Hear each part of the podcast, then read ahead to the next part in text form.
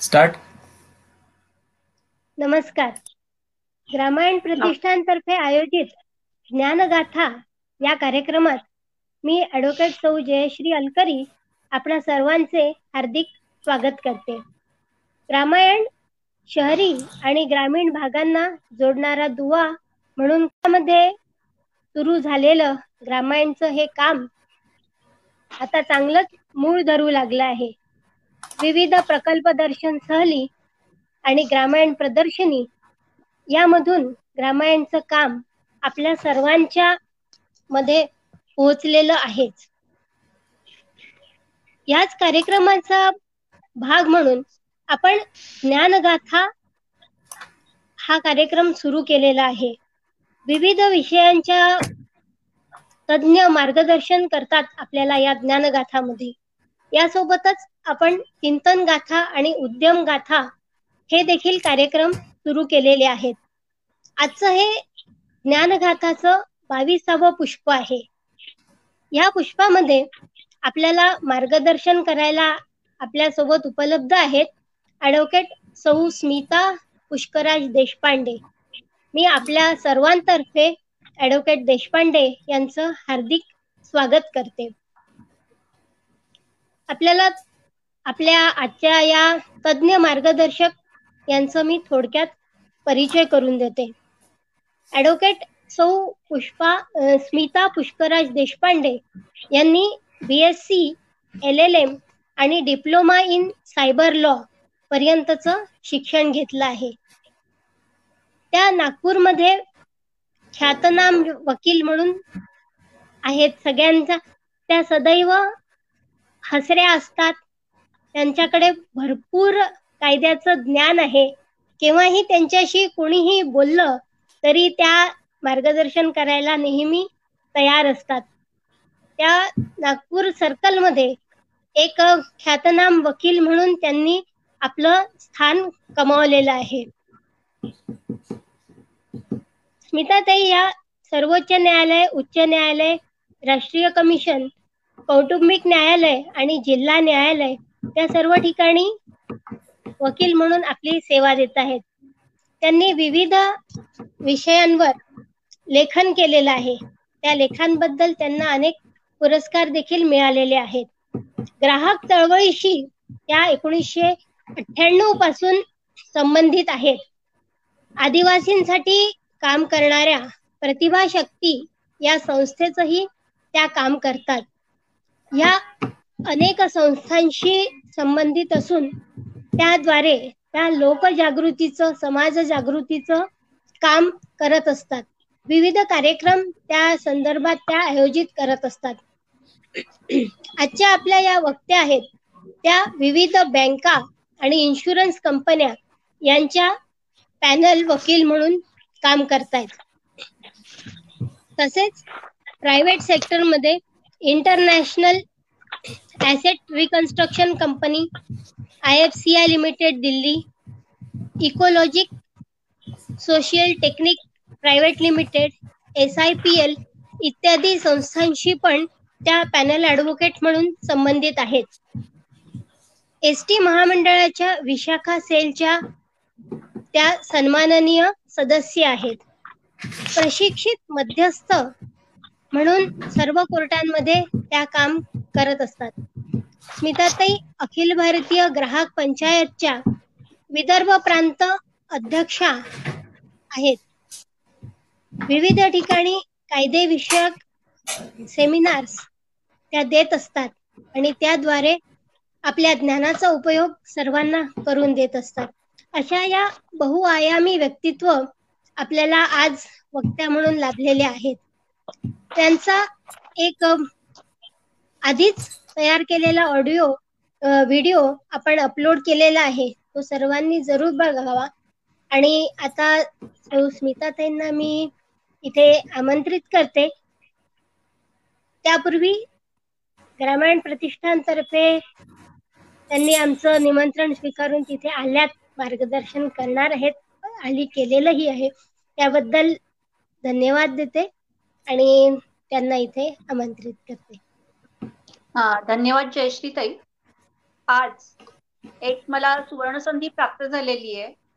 ग्रामायण प्रतिष्ठानतर्फे माननीय बुजवणे साहेब तसेच ऍडव्होकेट जयश्री अलकरी तसेच इतर पदाधिकारी यांनी हा जो उपक्रम सुरू केलेला आहे तो अतिशय सुंदर आणि कल्पक आहे. आणि त्या निमित्ताने आजचं हे पुष्प कन्झ्युमर प्रोटेक्शन ऍक्ट म्हणजेच ग्राहक संरक्षण कायदा याला वाहिलेला आहे हे अतिशय योग्य आहे असं मला वाटतं. कारण आजच्या या एकविसाव्या शतकात जेव्हा ग्राहक हा राजा आहे कन्झ्युमर इज किंग म्हणतो आपण पण तो खरोखर आहे का? हा एक महत्त्वाचा आणि मूलभूत प्रश्न आहे. अखिल भारतीय ग्राहक पंचायत यांनी मला एक म्हणजे अभिमान वाटतो की एकोणीसशे शहाऐंशीचा जो कायदा पारित झाला त्याचे ज्याचं प्रारूप होतं ते अखिल भारतीय ग्राहक पंचायतच्या संस्थापक आहेत त्यांनी दिलं. त्या कमिटीमध्ये माननीय राजाभाऊ पोकळी बिंदू बाधव जोशी सुरेशजी बैराट तसेच बापूसाहेब महाशब्दे आणि इतर पदाधिकारी होते. त्यांनी ते प्रारूप दिलं आणि सन एकोणीसशे पंच्याऐंशी साली माननीय राजीव गांधी यांच्या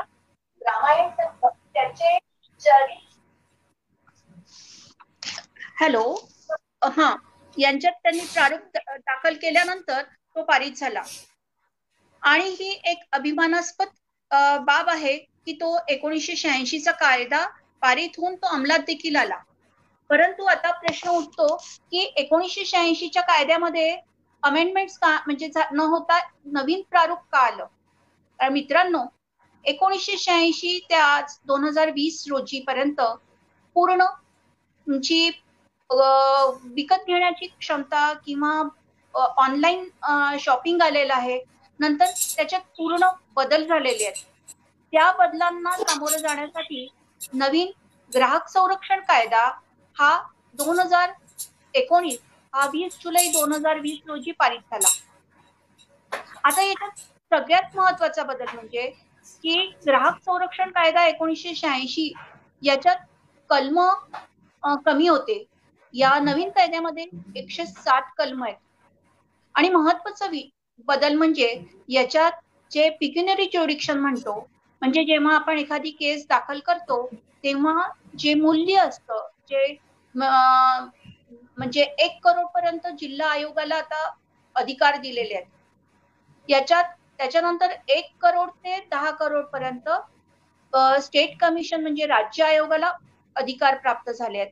आणि दहा करोड नंतरचं जे मूल्यांकन असेल जर का तुमची मूल्य असेल वस्तूचं तर तुम्ही राष्ट्रीय आयोगाकडे तक्रार करू शकता. याच्यात दुसरा मुद्दा म्हणजे पहिल्यांदा जिल्हा मंच म्हणायचं. आता जिल्हा मंच नाही नसून तो जिल्हा आयोग आहे. ते का बरं? कारण मंच म्हणलं की लिमिटेड पॉवर्स होत्या रिस्ट्रिक्टेड होत्या त्यांचं आणि कन्फ्युजन होत होतं. हे मंच आहे आयोग आहे तर पूर्ण त्यांनी आयोग हा शब्द दिलेला आहे. त्याचबरोबर जिल्हा आयोगामध्ये जे पदाधिकारी आहेत म्हणजे एक अध्यक्ष आणि दोन मेंबर यांच्या जे अधिकार क्षेत्र आहे ते वाढवलेलं आहे. का कसं वाढवलेलं आहे? कारण त्याच्यात जेव्हा एक्झिक्युशन प्रोसिडिंग सुरुवात होत होती ती एक्झिक्युशन प्रोसिडिंगमध्ये आपल्याला दिवाणी न्यायालयात जावं लागायचं किंवा पंचवीस सेक्शन पंचवीस खाली कलेक्टरकडे जावं लागायचं. तर आता एक्झिक्युशन प्रोसिडिंग अंतर्गत मी म्हणजे पूर्ण व्हिडिओमध्ये तर आहेच आहे परंतु मला हे निकषाने सांगतं. जसे एक्झिक्युशन आपल्या डिग्रीज होतात दिवाणी न्यायालयात त्या आपला आता जिल्हा आयोगामध्ये करू शकतो आपण. आणि त्याच्यात बेलीफ आहे. नंतर डिग्रीची अंमलबजावणीसाठी पिनल प्रोव्हिजन्स आहेत. हे सगळे जिल्हा आयोगाला दिलेले आहेत. मी तुम्हाला माझं एक लाईन ऑफ ऍक्शन बोलण्याचं सांगते. पहिल्यांदा मी जिल्हा आयोग सांगेल. त्याच्यात नंतर महत्त्वाचे जे बदल झालेले आहेत ते सांगते. आणि त्याच्यानंतर राज्य आयोग राष्ट्रीय आयोग. आणि सीसीपीए म्हणजे केंद्रीय ग्राहक संरक्षण कमिटी जी आहेत ती आणि मध्यस्थ. हे मी एक विषय तुम्हाला माझं भाषणाचा रोग सांगितला मुद्दे सांगितले. आता जेव्हा एक्झिक्युशनच्या ज्या पॉवर दिलेल्या आहेत तेव्हा आता प्रश्न पडेल की एखाद्या तक्रार करता जर का आपल्याला केस दाखल करायची असेल तर जिथून त्यांनी एखादी वस्तू विकत घेतलेली असेल त्या जागेतून इथून आपल्याला केस दाखल करायची लागेल म्हणजे आता समजा मी नागपूरला आहे परंतु मी जर का वस्तू मुंबईमधनं घेतलेली असेल तर त्याला ज्युडिक्शन हो. मुंबईला होत परंतु आता या नवीन कायद्यामुळे मी जरी वस्तू मुंबईहून घेतलेली असेल तरी मला केस दाखल माझ्या राहत्या घरीपासून किंवा कामाच्या ठिकाणापासून मी दाखल करू शकते. म्हणजे मी नागपूरला केस दाखल करू शकते. किंवा जर का मी माझी एक बदली झाली आणि मी दुसरीकडे राहायला गेली तर तिथे देखील तुम्ही केस दाखल करू शकता. हा एक महत्त्वाचा ग्राहकांना उपयोगी असलेला बदल झालेला आहे. आता दुसऱ्या ग्राहक या जी व्याख्या आहे ग्राहक म्हणजे काय? जेव्हा एखादा व्यक्ती वस्तू विकत घेतो तो ग्राहक असतो. आता त्याच्याबद्दल तुम्हाला पावती असणं आवश्यक आहे. आता एक नवीन याच्यात ग्राहक संरक्षण कायदा दोन हजार एकोणीसमध्ये उपलब्धी झालेली आहे की ऑनलाईन शॉपिंग किंवा तुम्ही आता झोमॅटो मधनं मागितलं काही खायची वस्तू मागितली किंवा अमेझॉन मधनं मागितलं. तर तुम्ही त्याच्या विरुद्ध केसेस कुठे दाखल करायच्या? हा एक महत्त्वाचा प्रश्न असतो. तुम्ही जर का ऑनलाईन शॉपिंग केलं तर ग्राहकाला एक ऑर्डर येते. त्याच्यानंतर तुमचं म्हणजे बुकिंग ऑर्डर येतं. त्याच्यानंतर तुम्हाला कुठे तक्रारी वगैरे असतील ते कुठे असतं ते मॅन्डेटरी केलेलं आहे या नवीन ग्राहक संरक्षण कायद्याच्या अनुसार. म्हणजे तुमचं कंपनीचं नाव हेड ऑफिस कुठे आहे? नंतर कंझ्युमर सेल आहे का? हे सगळं दाखल करणं आवश्यक आहे. मित्रांनो जर का तुमचा हा जो ट्रॅक रिपोर्ट जर का चुकीचा आला किंवा तुम्हाला एखादा मोबाईल तुम्ही बुक केला आणि तुम्हाला आलेला असेल दगड तर याच्या विरुद्ध तुम्हाला तक्रार करायची लागायची असेल तर तुम्ही मॅन्युफॅक्चरर किंवा त्याला खूप फेटे घालायचे सायबर सेलमध्ये वगैरे टाकायला जायचं. परंतु आता या नवीन कायद्यानुसार तुम्हाला मूल्यानुसार म्हणजे जर का एक करोडच्या आधी तुमची जर का वस्तूची किंमत असेल तर तुम्हाला जिल्हा आयोगाकडे जाता येईल. जर तुमचं मूल्य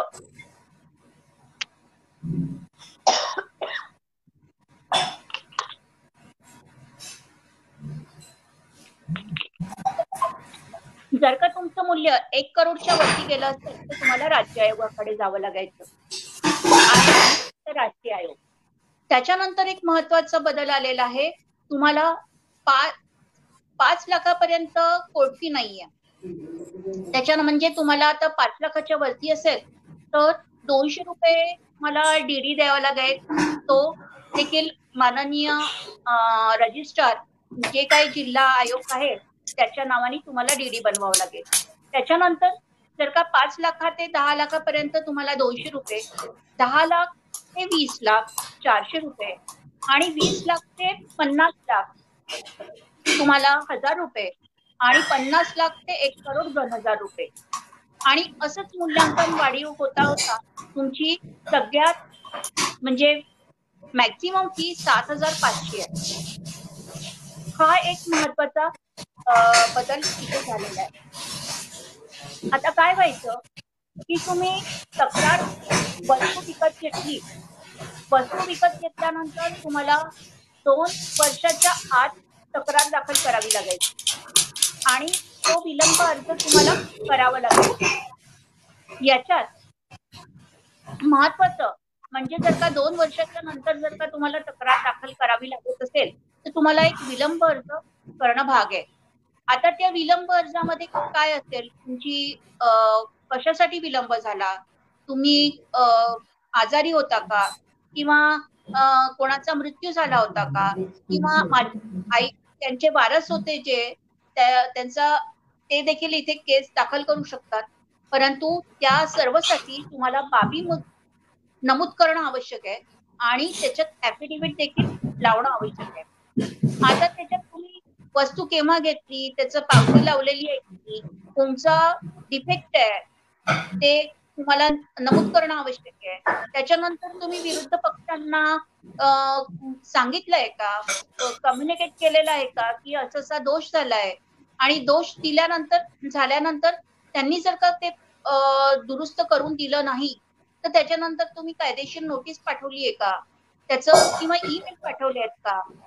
ईमेलचे रिप्लाय आलेले का या सगळ्या गोष्टी तुम्हाला नमूद करणं आवश्यक त्याच्यानंतर तुम्ही जी तक्रार करताय त्या तक्रारमध्ये म्हणजे चॅप्टर तुमची जी सेक्शन थर्टी वन अंतर्गत तुम्हाला कंप्लेंट करता येते. पहिल्यांदा सेक्शन बारा अंतर्गत करावं लागायची. आता तुम्हाला ती गोष्ट कलम ही जी आहे तुमची टाकून तिथे तुम्ही तक्रार करू शकता. आता ही जी तक्रार केल्यानंतर काय असावं आणि काय नसावं ते मी तुम्हाला सांगते. मी कलम मला असं वाटतं एकतीस म्हटलं ते पस्तीस आहे. आणि कलम पस्तीस अंतर्गत तक्रार करावी लागते. त्याच्यानंतर तुम्ही त्या तक्रारीमध्ये काय असावं हे मी थोडक्यात सांगते. त्या तक्रारीमध्ये तुमचं नाव गाव पत्ता ईमेल आय डी त्याच्यानंतर तुमचा मोबाईल नंबर त्याच्यानंतर जो पत्ता द्याल त्याच्यात पिनकोड लिहिणं आवश्यक आहे. त्याच्यानंतर विरुद्ध बाजू मॅन्युफॅक्चर म्हणजे एखादी जर का इलेक्ट्रॉनिक ऍटम असेल किंवा दुसरी काही गोष्ट असेल तर त्याला तुम्हाला इलेक्ट्रॉनिक ऍटम त्यांचं जो मॅन्युफॅक्चरर आहे किंवा जो कंपनी घेतलाय सर्व्हिस प्रोव्हायडर आहे त्यांना तुम्ही आणि जिथून तुम्ही सेवा घेतलेली आहे अशा व्यक्तींना विरुद्ध पक्ष म्हणून तुम्हाला पार्टी करावं लागतं. त्याच्यानंतर त्यांचे देखील तुम्हाला पोस्टल ऍड्रेस ईमेल वगैरे तिथे नमूद करणं आवश्यक आहे. ही जी तक्रार आहे त्याच्यानंतर तुमचं हेडिंग येईल. कलम पस्तीस अंतर्गत ग्राहक संरक्षण कायदा कलम पस्तीस अंतर्गत तक्रार. त्याच्यानंतर तुमची एक सुरुवातीला काय काय झालं तुम्ही कुठे राहता त्याच्यानंतर तुम्ही कुठे वस्तू घेतली. आता वस्तू म्हणजे त्याची मी हे सांगते म्हणजे इलेक्ट्रॉनिक वस्तू नंतर तुम्ही एखादा फ्लॅट घेतला असेल किंवा अपार्टमेंट असेल बिल्डरच्या अगेन्स्ट असेल किंवा वेगळी मेडिकल निग्लिजन्स असेल तर त्या तुमच्या कारणापर्यंत प्रवृत्ते तुमचे जे कंटेंट्स आहेत ते बदलत जातील. तर आता ते झाल्यानंतर तुम्हाला अडचणी कुठे आल्या? म्हणजे विरुद्ध पक्षाकडनं तुम्ही जर का त्यांची सेवा घेतली त्या सेवेत जर का त्रुटी असेल तर ती तिथे नमूद करणं आवश्यक आहे. जर का सेवेत त्रुटी हा शब्द किंवा deficiency in services render by the opposite party हे जर का वाक्य नसेल तर तुम्हाला तुमच्या तक्रारीला थोडासा धोका असू शकतो. म्हणजेच काय? इन शॉर्ट तुम्ही हे जे आता सांगितलं ते सगळं नमूद करणं आवश्यक आहे. त्याच्यानंतर कॉज ऑफ ऍक्शन म्हणजे केव्हापासून तुम्हाला तक्रार झाली? त्याच्या कोर्टात काय यावं लागलं? म्हणजे कोर्ट म्हणजे जिल्हा आयोग राज्य आयोग आयोग. केस परतते त्याच्यानंतर तुम्हाला डीडी लावणं आवश्यक आहे. तीन प्रतिमध्ये केस दाखल देणं आवश्यक आहे. त्याच्यानंतर तुम्ही विरुद्ध पक्षांना पण प्रति द्यायचं. परंतु हा झाला फिजिकल फायलिंगच्या नुसार. या नवीन ग्राहक संरक्षण कायद्यामध्ये ऑनलाईन फायलिंग पद्धत आहे. ई दाखील त्याची जी वेबसाईट लॉन्च झालेली आहे ऑनलाईन जर का फायलिंग केलं तर तुम्हाला या सगळ्याच्या सॉफ्ट कॉपीज पीडीएफमध्ये म्हणजे तुम्हाला ऍफिडेव्हिट वगैरे सगळे स्कॅन करून तुमचे जे डॉक्युमेंट्स आहेत त्याचे एक एक एक एक तुम्हाला फाईल सेपरेट लावून ती एक पूर्ण पीडीएफ फाईल तक्रारीची पाठवावी लागते. त्याचा ईमेल आय डी आहे तो ई दाखील मध्ये तुम्हाला किंवा सर्च केलं तुम्हाला लक्षात येईल त्याच्यानंतर ती जो ईमेलच्या ज्या कॉपी आहेत त्या तुम्हाला विरुद्ध पक्षांच्या ईमेल वरती फॉरवर्ड कराव्या लागतात आणि महत्वाचं म्हणजे जर का तुम्हाला फिजिकल फायलिंग करायचं नसेल कारण हा का हा जो कायदा पारित झाला तो कोरोना काळात पारित झाला. जेव्हा कोर्ट चालू नव्हते त्याच्यात हा एक आपल्याला एक अमूल्य सेवा प्राप्त करून दिलेला आहे की आपण ऑनलाईन फायलिंग करू शकतो. आणि व्हिडिओ कॉन्फरन्सिंगद्वारे म्हणजे पूर्ण कॉम्प्युटराईज आणि इलेक्ट्रॉनिक मीडियाच्या याच्यामध्ये जो आपल्याला माहिती करून घेतलाय त्याचा पुरेपूर उपयोग या कायद्यात करून घेतलाय. म्हणजे व्हिडिओ कॉन्फरन्सिंगद्वारे तुम्ही तुमची केस मांडू शकता. पण काही काही ठिकाणी फिजिकल म्हणजे ऑनलाईन फायलिंग जर केलं तर तरी काही कॉपीज देणं आवश्यक आहे. तर हा झाला सगळा मुद्दा. केस कशी दाखल करायची? म्हणजे केस मध्ये काय असावं? आणि तुम्हाला जर का पावती तुम्ही लावलेली नसेल तर तुमची केस खारीच होऊ शकते. त्याचबरोबर तुम्हाला एक महत्वाचं सांगते की काय होत होतं अलीकडे की अननेसेसरीली उगीच फायलिंग करायचंय हॅरॅस करायचंय विरुद्ध पक्षाला काही कॉम्पन्सेशन घ्यायचंय. त्याच्यामुळे हे जे फायलिंग होत होतं तर जर का एखाद्या तक्रारकर्त्यांनी चुकीचं किंवा खोटी तक्रार दाखल केली तर माननीय जिल्हा आयोग राज्य आयोग या राष्ट्रीय आयोग तुम्हाला फाईन करू शकतो. म्हणजे दंड ठोठावू शकतो. आणि तुमची केस खारीज होऊन त्याच्यावरती शिक्षक पास करू शकतात. आता ही जी तक्रार तुमची बनली पूर्ण कागदपत्र लावले सत्यापन केलं ऍफिडेव्हिट केलं तर पोटफी लावली जे काय तुमचं मूल्यांकन असेल त्याप्रमाणे. त्याच्यानंतर जर का तुम्ही केस दाखल केली? तर जर का एकवीस दिवसाच्या आत म्हणजे मंचात आयोगाकडे केस दाखल केल्यानंतर एकवीस दिवसाच्या आत जर का ती तक्रार नोटीस निघाली नाही म्हणजे माननीय कारण की पेंडन्सीच्या मुळे खूप महिना महिना दोन दोन महिने केसेस प्रलंबित राहतात. परंतु एकवीस दिवसाच्या आत जर का केसेस नोटीस निघाली नाही ऍडमिट झाली असं समजण्यात येतं. आता त्याच्यानंतर तुम्हाला कॉपीज द्यावे लागतात नोटीस द्यावी लागते. त्याच्यानंतर विरुद्ध पक्ष हजर झाल्यानंतर तीस दिवसाच्या आत अधिक पंधरा दिवस म्हणजे पंचेचाळीस दिवसाच्या आत त्यांना उत्तर दाखल लागतं प्रतिउत्तर जे आहे ते दाखल करावं लागतं. ते प्रतिउत्तर जर का केलं त्यानंतर तुम्हाला काही तुमचे मुद्दे मांडायचे असतील तर रिजाइंड रिजॉइंडर म्हणतो आपण ते दाखल करावं लागतं. त्याच्यानंतर तुमचा लेखी युक्तिवाद आणि नंतर तोंडी युक्तिवाद आणि निकाल. ही जी प्रोसिजर होती ही म्हणजे फिजिकल फायलिंग प्रमाणे आहे. परंतु हे करत असताना जर का तुम्हाला वाटलं की आमची ही जी केस आहे मध्यस्थामार्फत सोडवावी. आता मध्यस्थ म्हणजे काय? मध्यस्थ म्हणजे मेडिएटर जेव्हा आता माननीय उच्च न्यायालयमध्ये किंवा सुप्रीम कोर्टपासून खालच्या कोर्ट पर्यंत मेडिएटरची ही जी आहे मध्यस्थाची संकल्पना ती पूर्णपणे अस्तित्वात आलेली आहे. आज आजपर्यंत जुन्या कायद्यानुसार ही मध्यस्थाची संकल्पना कार्यान्वित झालेली नव्हती. परंतु दोन हजार एकोणीसच्या कायद्यान्वये मध्यस्थाची संकल्पना आलेली आहे. तुम्ही तुमची केस कोणत्याही स्टेजला असली तरी तुम्ही मध्यस्थाकडे पाठवू शकता. आता मध्यस्थ म्हणजे काय हे मला आता ओघानी सांगते मी. की मध्यस्थ म्हणजे काय? मध्यस्थ म्हणजे त्यांचे रूल्स आणि नोटिफिकेशन निघालेलं आहे. ते मध्यस्थ कसा असावा? मध्यस्थ कोण कोण होऊ शकतं? म्हणजे ग्राहक संघटनेमध्ये काम करणारे असतील तर त्याचे कार्यकर्ते देखील मध्यस्थ होऊ शकतात. जर का तुम्ही एक सामाजिक बांधिलकी किंवा सामाजिक दायित्व या प्रेरणेने विचारधारेने जर का काम करत असाल तर तुम्ही देखील मध्यस्थ म्हणून जाऊ शकता. आता मध्यस्थचा हा विषय थोडासा मी नंतर विशद करते. तर आता हे जे मध्यस्थांचं जे पॅनल आहे ते माननीय अध्यक्षांच्या परवानगीने आणि जे प्रिन्सिपल बेंच असतं राज्य आयोगाचं त्याच्यामुळे आपलं म्हणजे राज्य सरकार किंवा केंद्र सरकार जे काही केस असेल त्याप्रमाणे तुम्हाला त्या मध्यस्थ तिथे पॅनेल तयार करतात.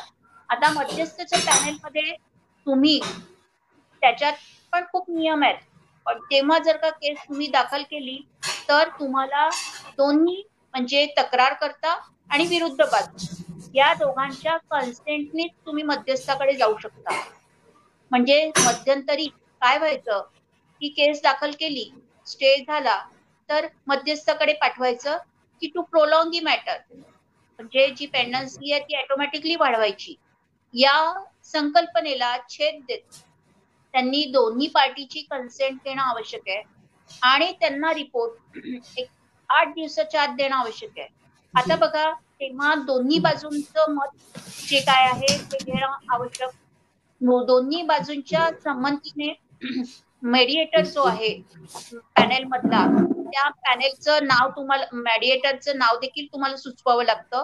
आणि नंतर माननीय आयोग आदेश पारित करून त्याच्याकडे गेली. तर दोघांची चर्चा होते. दोन्ही पक्षांची चर्चा झाल्यानंतर मध्यस्थ हा आपलं सेटलमेंट डीड करतो. आता याच्यात एक महत्त्वाचा मुद्दा आहे बघा. जर का तुमची आता एखादी वस्तूची आहे किंवा विम्याची आहे किंवा एखादा बँकिंगचं आहे तर काही मध्ये तुमच्या पार्टली म्हणजे पार्शली सेटलमेंट डीड झालेलं असेल. पार्शली सेटलमेंट डीड म्हणजे काय? काहीच तुमचे मुद्दे जे आहेत ते दोन्ही पक्षांना मान्य असतील मंजूर झालेले असतील. तर मग बाकीचे मुद्दे काय करायचं? त्या मुद्द्यांना कुठे तुम्ही दाद मागायची? तर मध्यस्थ आपल्या रिपोर्टमध्ये लिहिल की या या बिंदूंवरती किंवा या या मुद्द्यांवरती ही तक्रार सुटलेली आहे किंवा त्यांच्या याच्यामध्ये कुठेही भांडण नाहीये वाद नाहीये. परंतु जे तक्रारीमधले बाकीचे मुद्दे आहेत ते माननीय आयोग ठरवेल. आणि त्याप्रमाणे आपलं जे सेटल समझोता पत्र आहे तो मध्यस्थ आपला तिथे माननीय आयोगाकडे देईल. आता याच्यात एक महत्त्वाचा मुद्दा बघा. जेव्हा एखादं समझोता पत्र किंवा सेटलमेंट डीड जेव्हा तुम्ही सही करता ते तुम्ही वाचूनच केलेलं असतं. ते सही केल्यानंतर जर का आयोगाकडे गेलं तर तो आदेश पारित होतो. परंतु काही बिंदूंवरती तुमचं मतभेद झाले असतील आणि ते आयोगाकडे करायचे असतील तर तुम्हाला जी अपील करायचं आहे ते फक्त त्या माननीय आयोगाने जर का जे मुद्दे निकाली काढल्यात त्याच्यावरच करू शकता. म्हणजेच काय थोडक्यात? मध्यस्थांनी च्या समोर जो समझोता पत्र केलेला आहे ते चॅलेंज होऊ शकत नाही. हा एक महत्त्वाचा मुद्दा लक्षात घ्या. There is no appeal against the mediator's report हा जो महत्त्वाचा मुद्दा आहे तो लक्षात ठेवा. असं तुम्ही म्हणू शकत नाही की मला विश्वासात घेतलं नाही माझ्यावरती प्रेशर आलं किंवा हे मला मुद्दे माहिती नव्हते. धाकधपट केला असं तुम्ही मुद्दे घेऊ शकणार नाही. तर हा जो आपल्याला एक ग्राहक संरक्षण कायदा दोन हजार एकोणीस एक मोठं अस्त्र दिलंय आणि शस्त्र पण आहे ते त्याचा उपयोग आपण पुरेपूर घेऊया. यानंतर जर का तुमची मध्यस्थातर्फे जर केस डिस्पोजॉपत होईल. परंतु जर का तुमचं डिस्पोज ऑफ झाली नाही आणि अपील निकाल लागला निकाल पर्यंत जर का आली तर निकाल कसा पारित करावा? म्हणजे आदेशामध्ये कोणकोणचे मुद्दे आहेत? ते काय काय करूया ते बघूया. पण तत्पूर्वी मी एक तुम्हाला सांगते की जर का एखाद्या युक्तिवादामध्ये जर का तक्रार करता गैरहजर असेल तर आधीच्या कायद्यान्वये ती जी केस आहे ती डिसमिस इन डिफॉल्ट म्हणजे तक्रार करता गैरहजर आहे. त्या कारणाने खारीज व्हायची. आणि आधीच्या कायद्यामध्ये तुम्हाला ती खारीज झालेली डिसमिस इन डिफॉल्ट झालेली केस रिस्टोर म्हणजे पूर्ववत आणू शकत नव्हते. परंतु मित्रांनो या नवीन ग्राहक संरक्षण कायदा दोन हजार एकोणीस अन्वये जर का एखादी तक्रार करता गैरहजर राहिला सतत तर माननीय आयोग ही केस ऑन मेरिट म्हणजे त्याच्यातले सगळे मुद्द्यांचं चिंतन करून मनन करून तुम्ही कायदेशीर ते जी केस आहे निकाली काढू शकता. आता ही जी केस दाखल होई पासून तर निवाडा होईपर्यंत हे तीन महिन्यात तुम्हाला ते करणं आवश्यक आहे. परंतु होतं काय की आयोगाकडे आता पेंडन्सी इतकी वाढलेली आहे तर माझं असं व्यक्तिगत मत आहे जर का तुम्ही मध्यस्थामार्फत किंवा आपची तडजोड केली तर तुमची केस ही लवकरात लवकर केसचा निपटारा होईल. आता बघा ही केस दाखल करते वेळी एखादं बी बियाणं आहे किंवा एखाद्या वस्तू न म्हणता एखादं शेतकऱ्याची बी बियाणाचं जर का केस आहे त्याचं उपज चांगलं नाहीये किंवा एखादी मशीन आहे त्याचा टेस्टिंग रिपोर्ट करायचा आहे किंवा काही हे करायचं आहे लॅब मधनं प्रयोगशाळेमधनं रिपोर्ट मागवणं आवश्यक आहे. तर इथे तुम्हाला प्रयोगशाळेचा जो रिपोर्ट मागवावा लागतो त्याच्यासाठी एक लॅब त्याचं पण एक पॅनेल असतं. किंवा तुम्ही सांगू शक या सरकारी जी प्रयोगशाळा असतात ते तुम्ही जाऊ शकता आणि अर्ज करून जी आहे सॅम्पल ते तुम्हाला तिथे द्यावं लागतं. आणि त्याची जी लागणारी खर्च आहे तो खर्च तुम्हाला तिथे देणं आवश्यक आहे. प्रयोगशाळेनंतर जर का प्रयोगशाळेने रिपोर्ट दिला तर तो डायरेक्टली रिपोर्ट माननीय आयोगाकडे जातो. त्याच्यानंतर तो जो रिपोर्ट आहे पुन्हा रिपोर्ट झाल्यानंतर तो जर का रिपोर्ट तुम्हाला पसंत नसेल म्हणजे तुम्हाला वाटेल की हा रिपोर्ट बरोबर नाहीये तर तुम्हाला त्याचं ऑब्जेक्शन घ्यावं लागतं. म्हणजे ऑब्जेक्शन म्हणजे मुद्दा घ्यावा लागतो की हे आम्हाला रिपोर्ट मंजूर नाहीये. आणि माननीय आयोगाला त्याच्यावरती आदेश देणं आवश्यक आहे. आता त्याच्यानंतर मग ती केस निकाली लागते. आता हे जर का दुसरी मी बियाणाचं सांगितलं त्याच्यापुरती मर्यादित आहे. बाकीच्या केसेसना हे ऍप्लिकेबल नाहीये.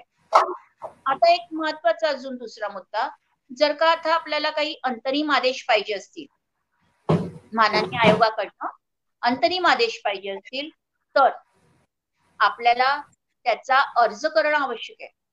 त्या अर्जात तुम्हाला अंतरिम आदेश काय पाहिजे? म्हणजे प्रार्थनेमध्ये काय पाहिजे? तुमच्या पूर्ण अर्जात काय पाहिजे? ते तुम्हाला नमूद करणं आवश्यक आहे. जर का तुम्ही नमूदच केलेलं नसेल तर तुमचा अर्ज नामंजूर देखील होऊ शकतो. आता आपण बोलूया निकाल. आता आपली ह्या सगळ्या स्टेप्स झाल्या तुम्ही सगळे दाखल केले. एकवीस दिवसाच्या तुमची केस जर का नाही बोर्डावरती आली तर ऍडमिट पण झाली. आणि हे सगळं मध्यस्थ वगैरे फेल ठरलं किंवा मध्यस्थाकडे तुमची केस निकाली नाही लागली तर तुमचा आदेशापर्यंत युक्तिवादानंतर आदेश झाला. आता आदेश काय असावं हे बघूया. नवीन ग्राहक संरक्षण कायद्याअंतर्गत किंवा आशय कायद्याच्या अंतर्गत ही जी नियमावली दिली आहे मी ज्या स्टेप्स सांगितल्यात या या स्टेप्स नमूद झाल्यात की नाही त्यांना चान्स ऑपॉर्च्युनिटी ऑफ हिअरिंग दिलेली आहे की नाही तक्रारकर्त्याला आपलं मत मांडण्याची संधी दिली आहे की नाही. त्याच्यानंतर कोणकोणते मुद्दे तुम्हाला त्याच्यात पाहिजे आहेत तुम्ही तक्रार केल्यानंतर विरुद्ध पक्षाचे ही वस्तूमध्ये काही त्रुटी आहेत त्या त्रुटी कोणत्या त्या त्रुटींवरती काही प्रावधान आहेत का? म्हणजे दुरुस्त केलं का त्यांनी? किंवा काय स्टेप्स घेतल्या? नाही तर काय होतं बघा एखादी तक्रार केल्यानंतर ती तक्रार खारीज पण होऊ शकते. असं नाही की प्रत्येक तक्रारी अलाउड कारण It differs from case to case What is the gravity of the case is to be taken into consideration. किंवा काय फॅक्ट्स आहेत किंवा काय तुम्ही पुरावे लावलेले आहेत ते बघावं लागतं. आता बघा मेडिकल इंटेलिजन्सची केस असेल तर तुम्ही उगीच डॉक्टरांच्या विरुद्ध तक्रार नाही करू शकत. तुमच्याजवळ पुरावे आहेत का? पुरावे नसले किंवा तुम्हाला तुम्ही एव्हिडन्स ऑन अफिडेव्हिट तिथे प्रोव्हिजन आहे. एव्हिडन्स क्रॉस प्रोव्हिजन आहे. रिपोर्ट्स द्यावी लागतात. आता हे सगळ्या ज्या मुद्दे आहेत ते कायदेशीर मुद्दे तुम्हाला तिथे निकालामध्ये सगळे मांडावे लागतात. कारणमीमांसा द्यावी लागते. आणि जर का माननीय आयोगाने या हे जे नियम दिले आहेत नियमावलीचा किंवा कायद्याच्या कक्षेत न येता जर का तुम्हाला काय हे दिलेलं नसेल तर तुम्हाला त्या मुद्द्यावरती as the provisions of these sections की प्रोव्हिजन्स फॉलो नाही केलेत म्हणून तुम्हाला अपील करावं लागतं वरच्या आयोगाकडे. आता बघा आपण वळूया हे मी पूर्ण तक्रार कशी करावी कोणी तक्रार करावी कुठे तक्रार होते? हे तुम्हाला मी आतापर्यंत सांगितलंय. ऑनलाईन तक्रारची पण तुम्हाला सांगितलंय. या सगळ्या गोष्टी तुम्ही ऑनलाईन करू शकता. आणि त्याच्यानंतर मध्यस्थ म्हणजे काय सांगते? त्याच्यानंतर एखादी ऑर्डर एका माननीय आयोगाने जर का आदेश पारित केला परंतु त्याच्यावरती रि रिव्ह्यूची प्रोव्हिजन नव्हती. म्हणजे रिव्ह्यू म्हणजे काय? एखाद्या आदेशामध्ये जर का काही चूक असेल किंवा काहीतरी वाटलं की हे चुकीचं आहे टायपोग्राफिकल मिस्टेक आहे तर आधीच्या कायद्यांमुळे तुम्हाला power of review is not given म्हणजे नॉट वेस्टेड कुठे तुम्हाला चॅलेंज करावं लागायचं. परंतु या नवीन कायद्यामुळे आपल्याला आयोगाला म्हणजे जिल्हा आयोगाला देखील पॉवर ऑफ रिव्ह्यूची पुनर्विलोकन म्हणतो मराठी अधिकार दिलेले आहेत.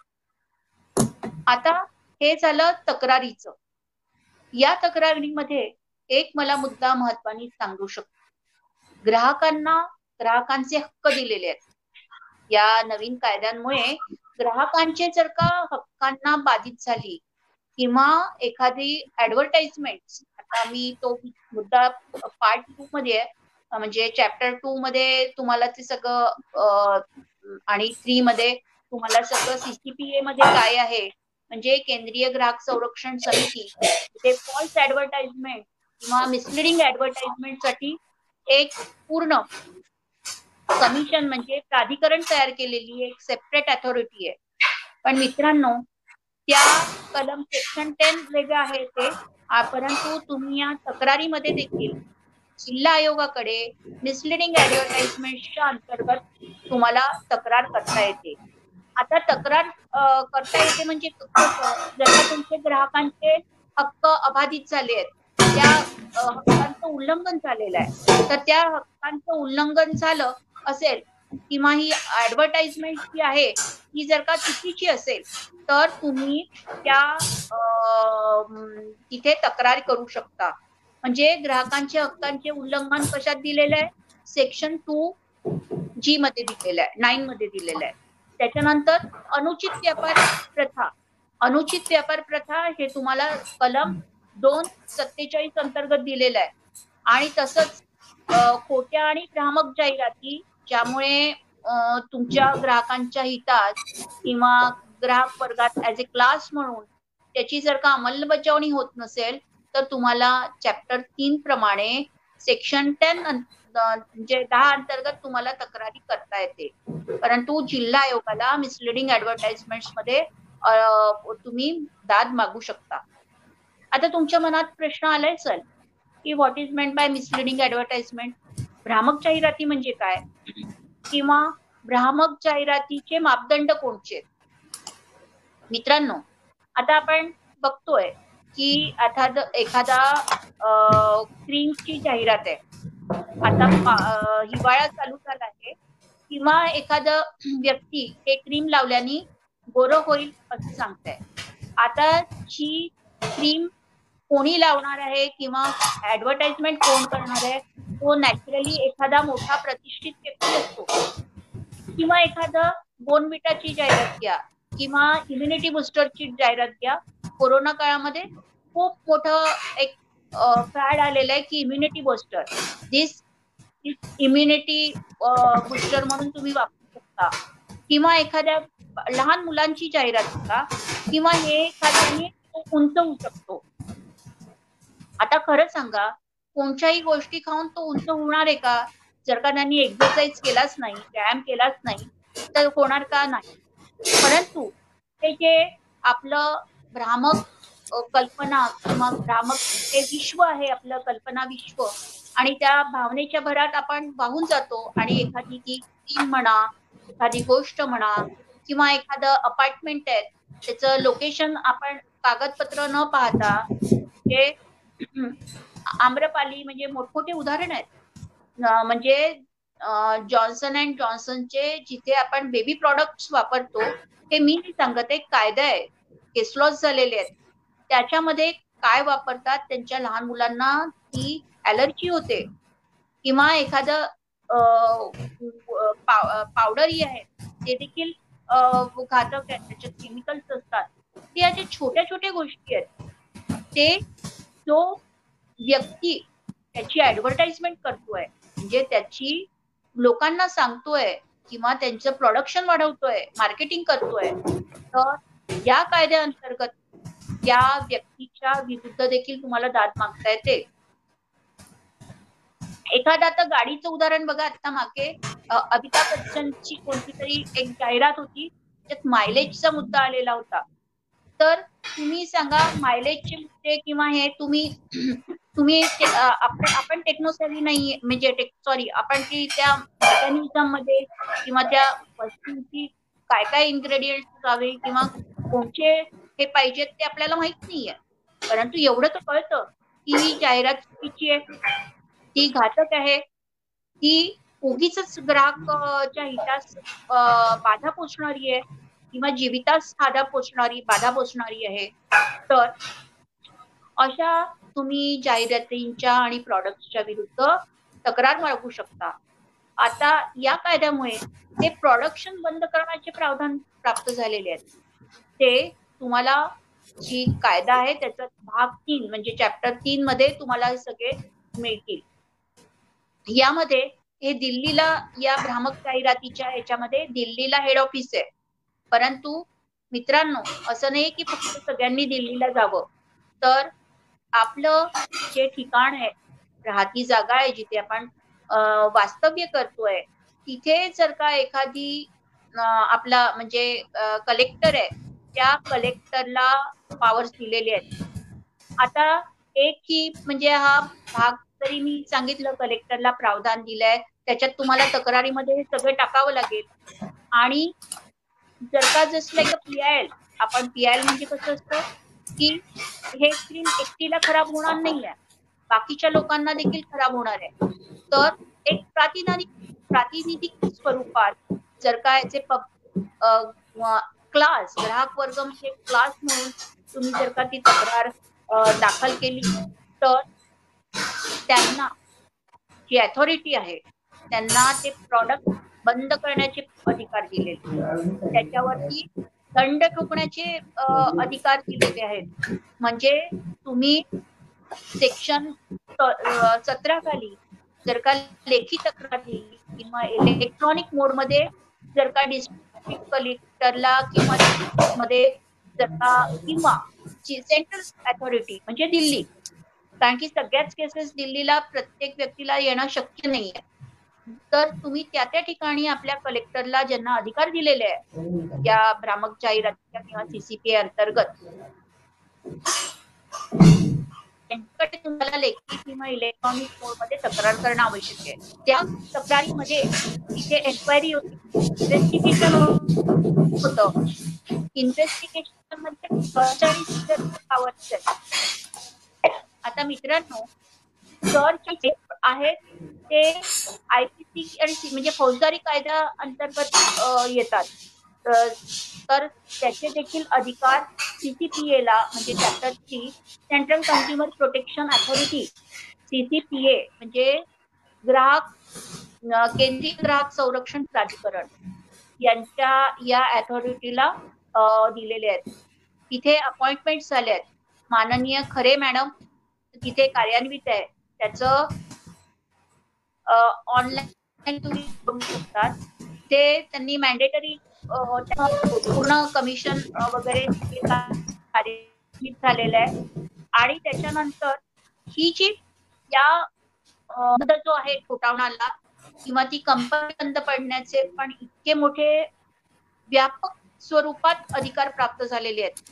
आता जर का यांना दडे तो दहा लाख ते पन्नास लाख पर्यंत गेलेला आहे. म्हणजे तुम्हाला तो दंड पन्नास लाख पर्यंत त्या कंपनीला तुटावू शकतो. ऑफेन्सेस आहेत आणि पनिशमेंट ते section eighty eight to ninety three मध्ये दिलेले आहेत. आता मित्रांनो जेव्हा आता एखादी व्यक्ती आता दंड द्यायचा एखादा मी मिसलिडिंग ऍडव्हर्टाइजमेंट म्हणजे सीसीपीए सांगते सीसी म्हणजे ग्राहक संरक्षण प्राधिकरण म्हणतात. जर ती एखादी अधिकार दिलेले नॉन कम्प्लायन्स केलेले आहेत. म्हणजे आदेश पारित झालाय आणि त्याची पूर्तता झालेली नाहीये. तर तुम्हाला त्याच्यात पन्नास लाख वीस सहा म्हणजे पर्यंत फाईन जर का एक्झिक्युशनमध्ये असेल सहा महिने ते वीस लाख पर्यंत दिलेले आहेत. पनिशमेंट दोन वर्षाची दिलेली आहे.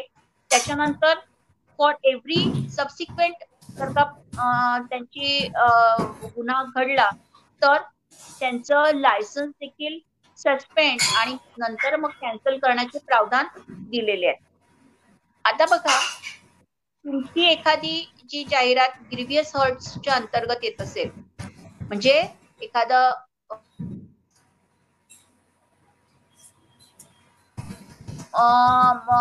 पाच वर्ष म्हणजे आता पहिल्यांदा फाईव्ह इयर्स दिलेले होते आणि तीन लाख. त्याच्यानंतर जर का डेथ झाला तर लाईफ इम्प्रिझनमेंट आणि दहा लाख. इतकं व्यापक स्वरूपाच्या अधिकार सीसीपीएला दिलेले आहेत. म्हणजे मी इन शॉर्ट तुम्हाला क्रक्स ऑफ द मॅटर सांगते. पहिल्यांदा आपण तक्रार बघितली. आता केंद्रीय ग्राहक संरक्षण प्राधिकरण बघितलं. त्याच्यात काही फक्त मिसलिडिंग ऍडव्हर्टाइजमेंट असेल तर तुम्ही जिल्हा आयोगाकडे जाऊ शकता. किंवा तुमचं जे मूल्यांकन असेल ते. किंवा ग्राहक एखादा संघटना प्रातिनिधिक स्वरूपात तुम्ही तक्रार करू शकता किंवा कमिशनरकडे जे म्हटलं मी तशी मिसलिडिंग ऍडव्हर्टाइजमेंटच्या अंतर्गत तक्रार करू शकता. आणि त्यांना डेथ पर्यंत असेल तर दहा लाखापर्यंत. नाही तर पूर्ण कॉग्निझिबल आणि जे म्हणजे तुम्हाला मी म्हंटल ते कलम नव्वद एक्क्याण्णव पर्यंत म्हणजे हे आहेत. आणि जर का याच्या अगेन्स्टमध्ये तुम्हाला जर का जायचं असेल तर तुम्हाला राष्ट्रीय आयोगाकडे याच्यामध्ये अपील द्यावी लागते. तर आता मित्रांनो आपण चॅप्टर तीन पर्यंत आलोय. म्हणजे चौथा जो चॅप्टर फोरचा होता कलम तक्रारीचा मी तुम्हाला आधीच कव्हर केलाय. आता एक राज्य आयोगाचं थोडस मी अपील आणि राष्ट्रीय आपल्याजवळ वेळ कमी आहे त्यामुळे पूर्ण मुद्दे मी कव्हर करण्याचा प्रयत्न करते.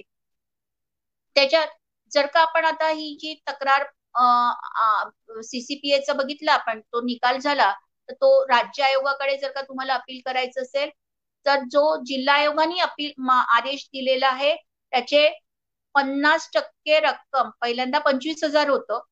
आता पन्नास टक्के रक्कम तुम्हाला भरावी लागते अपील फाईल करण्याच्या आधी.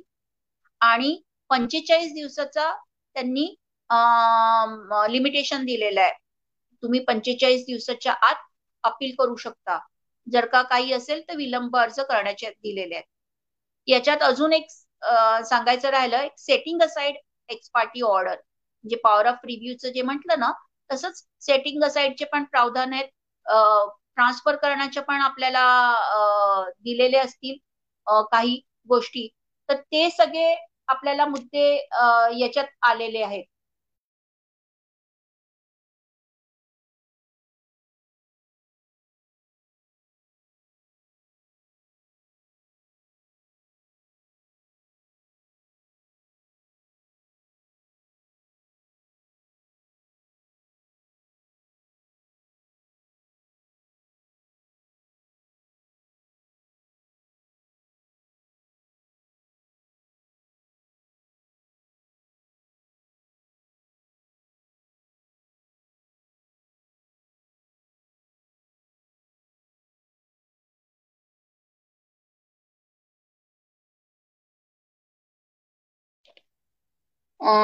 क्षमा असावी. थोडस नेटवर्क प्रॉब्लेम असल्यामुळे मी थोडे बाहेर हे झाले होते. तर आपण बघत होता आतापर्यंत की ही जे मुद्दे आहेत सीसीपीएचे राज्य आयोगाचे अपीलचे पण तुम्हाला ती आदेशाची कॉपी लावून तुम्हाला मी जसं आधी तक्रारीचं सांगितलं ना ते तसंच मुद्दे तुम्हाला राज्य आयोगामध्ये अपीलमध्ये करता येतात. आता राष्ट्रीय आयोगाचा जो मुद्दा आहे त्याच्यात त्या राष्ट्रीय आयोगामध्ये तुम्ही स्टेट कमिशनची ऑर्डर आदेश चॅलेंज करू शकता. याच्यात एक महत्त्वाचा मुद्दा म्हणजे सेकंड अपीलची प्रोव्हिजन दिलेली आहे.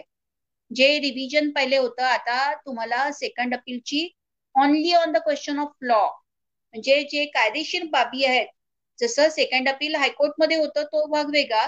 परंतु सेकंड अपीलची प्रोव्हिजन ग्राहक संरक्षण कायद्यामध्ये नव्हती. तर या कायद्यान्वये तुम्हाला सेकंड अपीलची प्रोव्हिजन दिलेली आहे. रिव्हिजनची आहेच आहे. त्यात एक महत्त्वाचा मुद्दा आहे.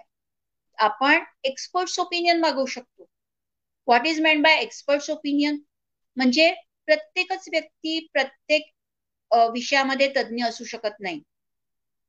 आणि त्यामुळे जर का एखादा शेतकरी विषयात तज्ज्ञ असेल एखादा मेडिकलच्या याच्यात तज्ज्ञ असेल किंवा एखादा बँकिंग किंवा इन्शुरन्स मधला असेल किंवा एक एन्व्हायरमेंटमध्ये किंवा बाकीच्या याच्यातला असेल तर तो तज्ज्ञ म्हणून बोलवण्याचा मुभा म्हणजे अधिकार राष्ट्रीय आयोगाला दिलेले आहेत. ते एक्सपर्ट ओपिनियनच्या द्वारे माननीय आयोग केस निकाली काढू शकतो. तुम्हाला ही तुम्हाला हे जे मी हे जे सांगते त्याच्यात अर्थातच हे एखाद्या व्यक्तीचं स्किल आहे. मी वकिलाचं नाही म्हणत आहे. कारण की संपूर्ण ग्राहक संरक्षण कायदा जरी मी वकील असली तरी इथे वकिलाची आवश्यकता नाही. You can appear in personal capacity परंतु फक्त वेळ जेव्हा येते ती एक्झिक्युशनच्या वेळेस मला व्यक्तिगत मत आहे की तिथे तुम्ही वकिलाची जर का मदत घेतली तर जास्त योग्य राहतो. म्हणून तुमचे जे अधिकार उल्लंघन झालेलं असेल किंवा त्याला ही जोपासलं गेलेलं नसेल तर तुम्हाला ग्राहक संरक्षण कायद्याच्या अंतर्गत दाद मागता येते. यात अजून एक महत्त्वाचा मुद्दा प्रॉडक्ट लायबिलिटी म्हणजे एखादी गोष्ट वस्तू त्याचं म्हणजे प्रॉडक्ट म्हणजे एखादी वस्तू. ती वस्तू करताना कारखानदार येतो कारखानदार नंतर सेवा देणारा येतो किंवा जिथे तुम्ही रिटेलर येतो किंवा जिथनं तुम्ही सर्व्हिस प्रोव्हायडर येतो हे जी संकल्पना आहे हा पूर्ण खूप मोठा विषय आहे. म्हणजे मी अगदी त्या विषयाला ओझरता स्पष्ट करते ही जी प्रॉडक्ट लायबिलिटी हे जे आपलं मुद्दा आहे तो अतिशय महत्त्वाचा आहे. परंतु त्याच्यासाठी जर का मला आयोजकांनी दिलं तर तो पूर्ण वेगळा विषय होईल. परंतु या प्रॉडक्ट लायबिलिटीमध्ये जर का काही ग्राहकांच्या हक्काला किंवा वस्तू किंवा एखादं जे उत्पादन जर का आहे त्या उत्पादनाला जे खोटं असेल त्यांना म्हणजे मार्केटिंग ती बरोबर नसेल त्याची शुद्धता नसेल त्याचं स्टँडर्ड नाही दिले जे मानक दिलेले आहेत आय एस आय मार्क किंवा बी आय एस चे जे आहेत वेगवेगळे त्याचं जी सेवा चुकीची असेल जी प्राइस ऑफ गुड्स जे वस्तूची किंमत किंवा प्रॉडक्ट किंवा ज्या सर्व्हिसेस ज्या आहेत या बाबत माहितीचा अधिकार किंवा व्यापारी प्रथेपासून आपल्याला संरक्षणाचा अधिकार प्राप्त झालेला आहे हे ग्राहकांच्या अधिकारात दिलेलं आहे. परंतु या बाधा आपल्या ग्राहकांना बाधा होत असेल आणि जिथे अनुचित व्यापार प्रथा जर का असतील किंवा काही असतील किंवा जाग ग्राहक जागृतीच्या विरोधात जर का आले तर तुम्ही पूर्ण त्याची ग्राहक संरक्षण कायद्याच्या अंतर्गत तुम्ही दाद मागू शकता. आता प्रॉडक्ट लायबिलिटीची जी मी तुम्हाला सांगते त्या प्रॉडक्ट लायबिलिटीचं हे जे वस्तूचं प्रोडक्शन केलेलं आहे ते जर का अहितकारक असेल ग्राहकांच्या इजा पोचवणार असेल किंवा काहीतरी खराब झालेली असेल त्याचं जे मानक आहेत त्याच्या निर्माण झालेले नसतील तर तुम्हाला मॅन्युफॅक्चरर सर्व्हिस प्रोव्हायडर आणि त्यांची जी लॅबिलिटी आहे जी रिस्पॉन्सिबिलिटी आहे ती तुम्ही त्याच्या विरुद्ध तुम्ही दाद मागू शकता. म्हणजे जे उत्पादकाचं दायित्व आहे ते कलम सहा मध्ये असतं त्याच्यात कलम ब्याऐंशी ते सत्याऐंशी पर्यंत प्रॉडक्ट लायबिलिटी दिलेले आहेत. जर का तुम्हाला त्या सेवेमध्ये उत्पादनाची जी दायित्व असेल त्याची जी कारवाई केलेली असेल त्याच्यात काय करावं लागेल? किंवा त्या वस्तूमध्ये काही दोष आहे का? निर्मिती दोष आहे का? म्हणजे रचनेचा दोष आहे का? त्याच्यानंतर उत्पादन केलेलं असेल त्याचे जे नॉर्म्स दिलेले असतात त्यांनी लिहिलेलं असतं हे इतकं इतकं पर्सेंटेजमध्ये हे नाही. त्या नॉर्म्स प्रमाणे नसेल तर तुम्हाला हा जो दिलेली गोष्ट आहे ही त्याच्याकडे तुम्हाला दाद मागता येईल आता उत्पादन व्यक्त जो उत्पादन केलेलं असतं त्यांनी आपल्या आश्वासनानुसार जे there is a contract act is totally different but in this case जर का उत्पादकांनी म्हटलेलं आहे की आम्ही मान्य केलाय. ही जर का केलेली असेल तर तुम्हाला असं असं होईल फलाना फलाना होईल. मग ती वॉरंटी गॅरंटीमध्ये ते येत नसेल तर तुम्ही त्याच्या पुढे दाद मागता येईल. किंवा एखाद्या उत्पादन निर्मात्यांनी आश्वासन किंवा देताना निष्काळजीपणा केली असेल फसवेगिरी केलेली असेल किंवा तुम्ही एक उत्पादन सेवा जो देतो त्याच्या दायित्व काहीतरी वेगळं सांगितलं नसेल किंवा एखादी आता मला एक शंभर रुपयाची वस्तूमध्ये आपल्याला तीच गुण निर्देश किंवा चांगली वस्तू मिळत असेल. परंतु ती वस्तू आपल्याला त्या सर्व्हिस म्हणजे ज्या दुकानातून आपण घेतोय ती त्या दुकानदाराला सांगणं आवश्यक आहे मित्रांनो. आधी हे आपल्याला खोटं वाटेल परंतु एकाच एकच गोष्ट दोन चार कंपनीजच्या असतात. पण what is the exact quality what is the good quality आणि it is beneficial for the consumers at large this aspect is to be informed by the uh, that shopkeeper. आता जर का त्या दुकानदारांनी सांगितलं नाही तुम्हाला तर तुम्हाला सूचना मिळाली नाही. म्हणजेच काय? इन्फॉर्मेशन मिळालेली नाही. इन्फॉर्मेशन म्हणजेच काय? Deficiency in service render by that person तर तुम्ही या अशा आशयाचं आता जे सांगितलं ना तशा आशयाचं तुम्ही जर का बोललेत तर तुमची नक्कीच ग्राहक संरक्षण कायद्याच्या अंतर्गत तुम्हाला तक्रार दाखल करता येऊ शकते. आता उत्पादन आणि विक्रेत्याचं जे रिलेशनशिप आहे म्हणजे हा पूर्ण खूप मोठा विषय आहे. म्हणजे तुम्हाला कदाचित हे विषय खूप वेगवेगळे विषय वाटत असतील परंतु हे सांगणं आवश्यक आहे. कारण की उत्पादनाचं जर का दायित्व त्यांनी त्याच्यात मध्ये काही चुका केलेल्या असतील किंवा जीवितास हानी होत असेल किंवा त्याचा दुरुपयोग केलेला असेल किंवा ती गोष्ट एखादी जी कंपोनंट असेल त्या याच्यामधला इन्ग्रेडियंट असेल तो टाकला नसेल त्याची जी क्वालिटी असेल ती खराब असेल.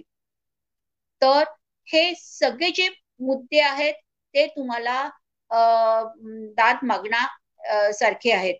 एखादं औषध आहे. आता आपल्याला औषध. आपण आता तो वेगळा विषय होईल म्हणजे इथे भाष्य करत नाही. परंतु एकच औषध आहे ते वेगवेगळ्या कंपनीजच्या मध्ये आपल्याला वेगवेगळ्या किमतीत मिळतं. त्याचे इन्ग्रेडियंट्स तेच आहेत. मग आपल्या मनात प्रश्न पडतो जर का इन्ग्रेडियंट्स आहेत कंपोनंट सारखी आहेत फक्त कंपनी बदलल्यामुळे जर का त्या औषधांची किंमत वरती जर का काही होत असेल वेगळं तर काय करावं? आता तुम्हाला त्या औषधा जर का मानकांबरोबर वापर गेलेले नाहीये तर उत्पादन मूल्य जाहीर करा. आमचं अखिल भारतीय ग्राहक पंचायतचा मूळ उद्देश तो आहेच की उत्पादन मूल्य तुम्ही जाहीर करणं आवश्यक आहे. तुम्ही प्रॉफिट किती घेता हा नंतरचा मुद्दा आहे. पण तुम्ही एखादी गोष्ट शंभर रुपयाची असेल तर तुम्ही त्याचं मूल्य लिहा ना की इतकं इतकं मॅन्युफॅक्चरिंग करताना आम्हाला इतका खर्च झालेला आहे. मग हे नंतरचे टॅक्सेस आहेत. आणि मग त्याची एमआरपीची किंमत आहे ती इतकी आहे. तर मित्रांनो मला एक थोडस म्हणजे खेदानी कारण की जागरूक ग्राहक पाहिजे. कारण जेव्हा आपण एखादी वस्तू घेतो त्याची पावती घेतो का? त्याचं वॉरंटी गॅरंटी घेतो का? आता मला ऐकण्यात आलेलं आहे की वॉरंटी आणि गॅरंटी देणार नाही ऑनलाईन शॉपिंगमध्ये आता अमेझॉन आता याची पडताळता बघूया काय आहे पण एक न्यूज वाच ऐकली मी. त्याच्यात हे आलेलं आहे. जर का आपण ऑनलाईन शॉपिंग जेव्हा आपण टेक्नोसॅव्ही होतो आणि डिजिटलायझेशनच्या युगामध्ये जेव्हा सगळं आपलं व्यवहार एखाद्या चार बंदिस्त खोलीमध्ये पूर्ण तुम्ही जग विकत घेऊ शकता जर का पैसे असेल अर्थात तरच. तर तुम्ही ते किती शाश्वत आहे किती चांगलं आहे ते बघणं आवश्यक आहे. तर मित्रांनो मी सगळ्या विषयांना थोडा थोडा स्पर्श करण्याचा प्रयत्न केला. आणि मला इथे जी बोलण्याची संधी दिली त्याबद्दल मी आयोजकांचे आभार मानते. परंतु आणि मला आपल्याला जर का काही प्रश्न असतील तर आपण विचारावेत. ते आपण उत्तर प्रश्नोत्तर घेऊया. धन्यवाद. माझ्या शब्दांना इथे विराम देतो स्मिता या ठिकाणी प्रश्न आहे. हा हा. पोफळी यांचा ग्राहकाला सहज सोप्या पद्धतीने न्याय मिळवण्यात होणारा विलंब टाळण्याच्या दृष्टीने कायद्यात कुठल्या प्रभावी सुधारणा केल्या गेल्या? याबद्दल माहिती द्यावी. बरं बरं. ठीक आहे. हा चांगला प्रश्न आहे प्रसादजी. याच्यात एक्झिक्युशन प्रोसिडिंग जे आपलं पहिलं होतं ग्राहक संरक्षण कायदा एकोणीसशे शहाऐंशी अंतर्गत जर का आपण एक्झिक्युशन करायचं तर कलम पंचवीस आणि सत्तावीस खाली करावं लागायचं. परंतु या नवीन ग्राहक संरक्षण कायद्यान्वये जे एक्झिक्युशन प्रोसिडिंग जे दिलेले आहेत ते दिवाणी न्यायालयाचे सर्व अधिकार आता आयोगाला प्राप्त झालेले आहेत. म्हणजे काय? दिवाणी प्रक्रिया प्रक्रिया संहिता एकोणीसशे आठ. It is a just like a decree म्हणजे देर इज अ डिफरन्स म्हणजे आपण जर का आपण ग्राहक संरक्षण कायद्याचा विचार केला आणि दिवाणी न्यायालयाचा विचार केला तर हा जो आदेश आहे तो आपण डिक्री म्हणून करायचं नाही. परंतु त्या आदेशाची पनी पूर्तता झालेली नाही म्हणून आपण जुन्या कायद्यामध्ये पंचवीस आणि सत्तावीस खाली करायचो. परंतु या नवीन कायद्यानुसार दिवाणी प्रक्रियेचे पूर्ण अधिकार या आयोगाला दिलेले आहेत. आता याच्यात तुम्हाला मी मुद्दा सांगते. आता एक्झिक्युशन ऑफ डिक्री चे अधिकार म्हणजे काय? आता दुसरा प्रश्न येईल याच्यात की कसे होतील? तर एखादी गोष्ट आपली हक्रसी फॉर्म्स असतात. हक्रसीमध्ये तुम्ही त्यांची मुव्हेबल प्रॉपर्टी अटॅच करू शकता. सॉरी इमुव्हेबल प्रॉपर्टी अटॅच करू शकता. तुम्हाला त्यांचे मुव्हेबल्स घेऊ शकता. त्याच्यानंतर तुम्हाला ती आदेशाची पूर्तता झाली नाही तर पोलीस च्या तर्फे तुम्हाला अंमलबजावणी करावी लाग लागते. पहिले काय होतं म्हणजे हे थोडस प्रश्न खूप चांगला विचारलाय पण प्रॅक्टिकल दृष्टिकोनातून मी वकील असल्या कारणाने पण मी सांगते की बेलीफ रिपोर्ट. आता तो आदेशाची पूर्तता करण्याकरता बेलीफ घेऊन जावं लागायचं. नंतर पोलीस रिपोर्ट. पोलीस इन्व्हेस्टिगेशनकडे जाऊन मग तुम्ही हे करावं लागायचं. तर आता ही जी बेलिफची संकल्पना आहे किंवा ज्या ज्या गोष्टी एक्झिक्युशन ऑफ डिक्रीजमध्ये येतात ते सगळे मापदंड या आयोगांना दिलेले आहेत. आणि एक हा जो आहे सुधारणा जी चांगली केलेली आहे ती हीच. की त्यांना दंड देण्याचे प्रावधान दिलेले आहेत. म्हणजे जी आधी जे दंड दिलेल्या जायचे ते अतिशय छोट्या रूपात होते. म्हणजे त्यांचे दंड दिले पंचवीस हजारापर्यंत आणि शिक्षा दिली महिन्यांची तर होऊन जायचं. परंतु मित्रांनो इथे तुम्ही दंड देखील त्यांनी वाढवलेला आहे शिक्षा वाढवलेली आहे. आणि आदेशाच्या पूर्ततेकरता जे जे प्रावधान तुम्हाला पोलिसांची यंत्रणा घ्यावी लागते किंवा रिपोर्ट घ्यावे लागतात किंवा ती एक्झिक्यूट करण्यासाठी अतिशय त्यांचे ऍड्रेसेस बदलतात. नंतर ऑनलाईन जर का आता यांनी हा जो प्रश्न विचारलाय त्याच्यात कारण की आता याच्यात ऑनलाईन फायलिंग आलेलं आहे. त्याच्यामुळे तुम्ही फक्त ईमेलनी सगळं करणार. म्हणजे अजून या कायद्याची अंमलबजावणी होता होता आपल्याला वेगवेगळे त्याचे खाचखळगे कळतीलच. परंतु मला व्यक्तिगत रुपया असं वाटतं की जेव्हा तुम्ही ऑनलाईन फायलिंग करता किंवा तुम्ही त्यांचे ईमेल ऍड्रेस देता तेव्हा ही जी बाब आहेत तेव्हा त्यांचा ऍड्रेस तुम्ही जाऊ शकाल का? किंवा फिजिकली तुम्ही तिथे तिथपर्यंत पोहोचू शकाल का? हे खरं कसं ग्राहकांचं पण आहे की तो किती परसिव्ह करतो. म्हणजे काय होतं की हे खेदाने म्हणावं लागतं की काही काळ गेल्यानंतर त्या एखाद्या तक्रारकर्त्याची इच्छा हे जाते निगेटिव्ह वाटतं नकारात्मक दृष्टिकोन किंवा विचारधारा होते. परंतु न थकता जर का तुम्ही काम केलं तर मला असं वाटतं म्हणजे काम केलं मीन्स तुम्ही परस्यू केलं. जर का तुम्ही एक्झिक्युशन प्रोसिडिंग जर का झालेत त्याच्या अंमलबजावणी नाही झाला तर you can file appeal against execution ची जे आदेश आहेत त्याच्या विरुद्ध. म्हणजे केसांचं जे आहेत एक एका मागोमा एक जे तारीख पे तारीख हे तर आहेच प्रश्न. परंतु मला असं वाटतं या कायद्यांमुळे जे अधिकार दिलेले आहेत आणि आयोगाने या कायद्याचा जर का वापर केला तर आपण निश्चितच एक्झिक्युशन प्रोसिडिंग्समध्ये जे काय अडथळे आहेत ते निश्चितपणे आपण पार करू. धन्यवाद. हा आता याच्याशी संबंधितच दुसरा प्रश्न आहे ज्योती तारे यांचा. मोठ्या कंपन्या तक्रार सामान्य व्यक्ती करू शकतो का? त्याला आर्थिक दृष्ट्या परवडेल का? हा तारे मॅडम या केसमध्ये तुम्हाला मी सांगते. मी आपण जे मी आता तुम्हाला फी स्ट्रक्चर सांगितलंय कोर्ट फीचं ते अतिशय माफक आहे. जर का तुम्हाला ती तुम्ही भरू शकत नसाल किंवा आपण फायनान्शियली इतके हे नसू की इतकी पण फी आपण जर का देऊ शकली नाही तर लिगल एड आहे. म्हणजे लिगल एड म्हणजे काय? तुम्हाला एक कायदे तज्ञांचं मार्गदर्शन होतं ते फ्री ऑफ कॉस्ट काम करतात. हे महत्वाचं. जर का एखादी मोठी कंपनी आहे तुमचा आणि सामान्य व्यक्ती तर नक्कीच करू शकतो. म्हणजे आता एक आपली कथा आहे की नाही? हत्ती आणि मुंगीची.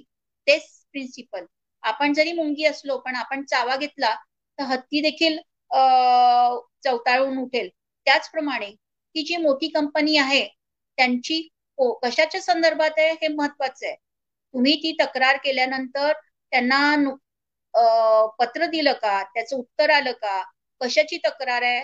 त्याच्यानंतर तुम्ही डायरेक्टली ऑनलाईन तुम्ही दिल्लीला पण करू शकता. तिची जी कंपनी विरुद्ध जी तक्रार असेल ना तर तुम्ही करू शकता.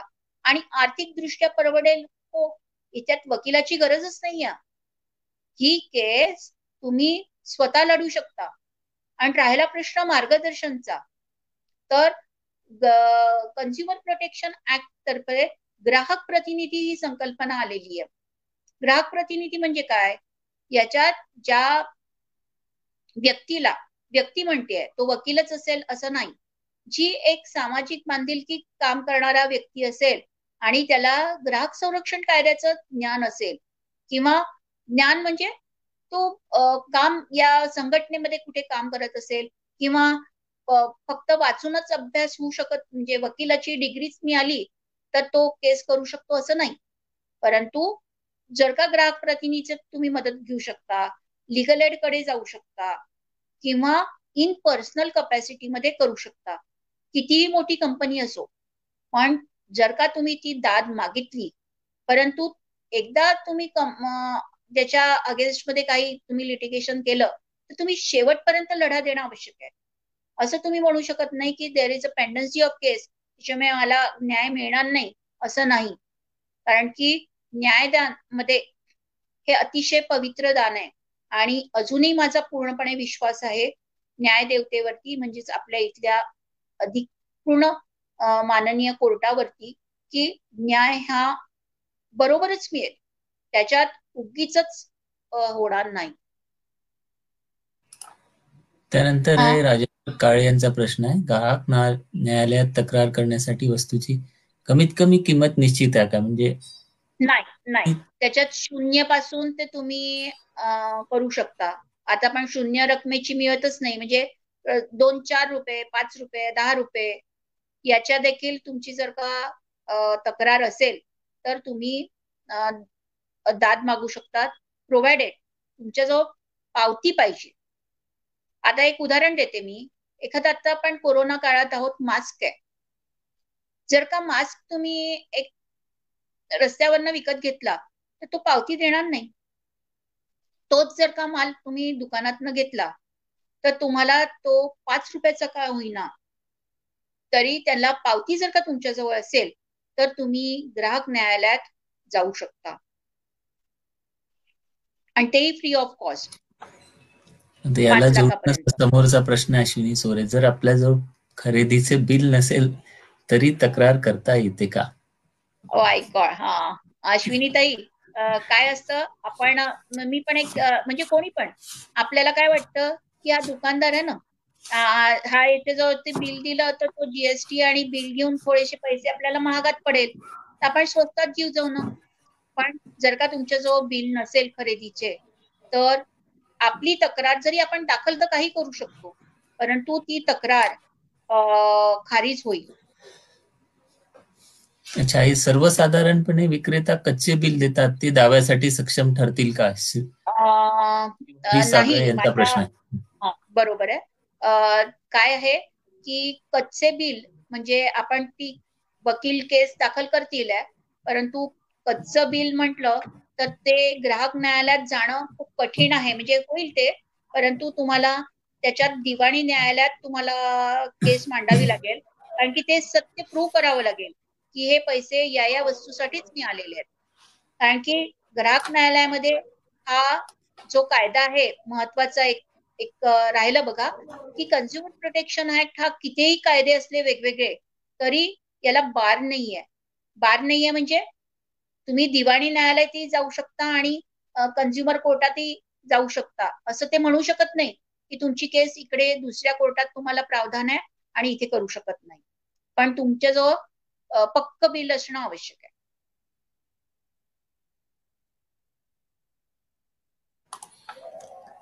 अजून कोणाचे प्रश्न आहेत? नाही आता प्रश्न नाही आहे कुठलेच. धन्यवाद. आपण फार.